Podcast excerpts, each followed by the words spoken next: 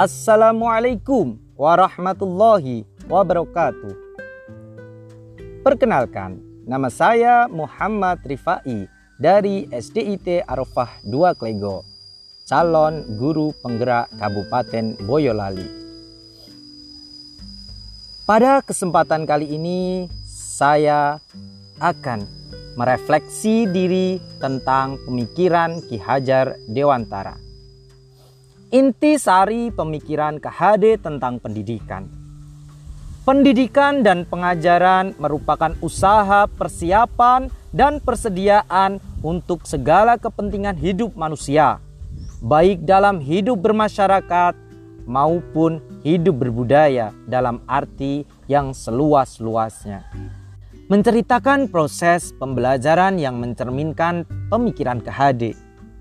Dalam pembelajaran, guru diibaratkan seorang petani atau tukang kebun Anak-anak itu seperti biji tumbuhan yang disemai dan ditanam oleh Pak Tani atau Pak Tukang Kebun di lahan yang telah disediakan.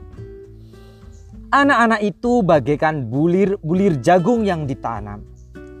Bila biji jagung ditempatkan di tanah yang subur dengan mendapatkan sinar matahari dan pengairan yang baik, maka Meskipun biji jagung adalah bibit jagung yang kurang baik, dapat tumbuh dengan baik karena perhatian dan perawatan dari Pak Tani. Demikian sebaliknya, meskipun biji jagung itu disemai adalah bibit berkualitas, namun tumbuh di lahan yang gersang dan tidak mendapatkan pengairan dan cahaya matahari, serta tangan dingin Pak Tani, maka biji jagung itu mungkin tumbuh namun tidak akan optimal.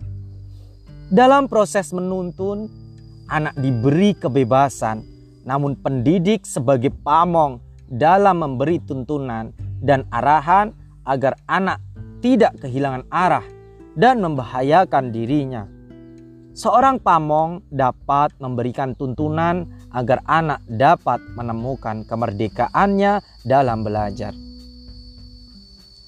Agar proses pembelajaran yang mencerminkan pemikiran KHD terwujud, maka saya sebagai pendidik harus bisa menerapkan peran sebagai pamong untuk anak didik saya.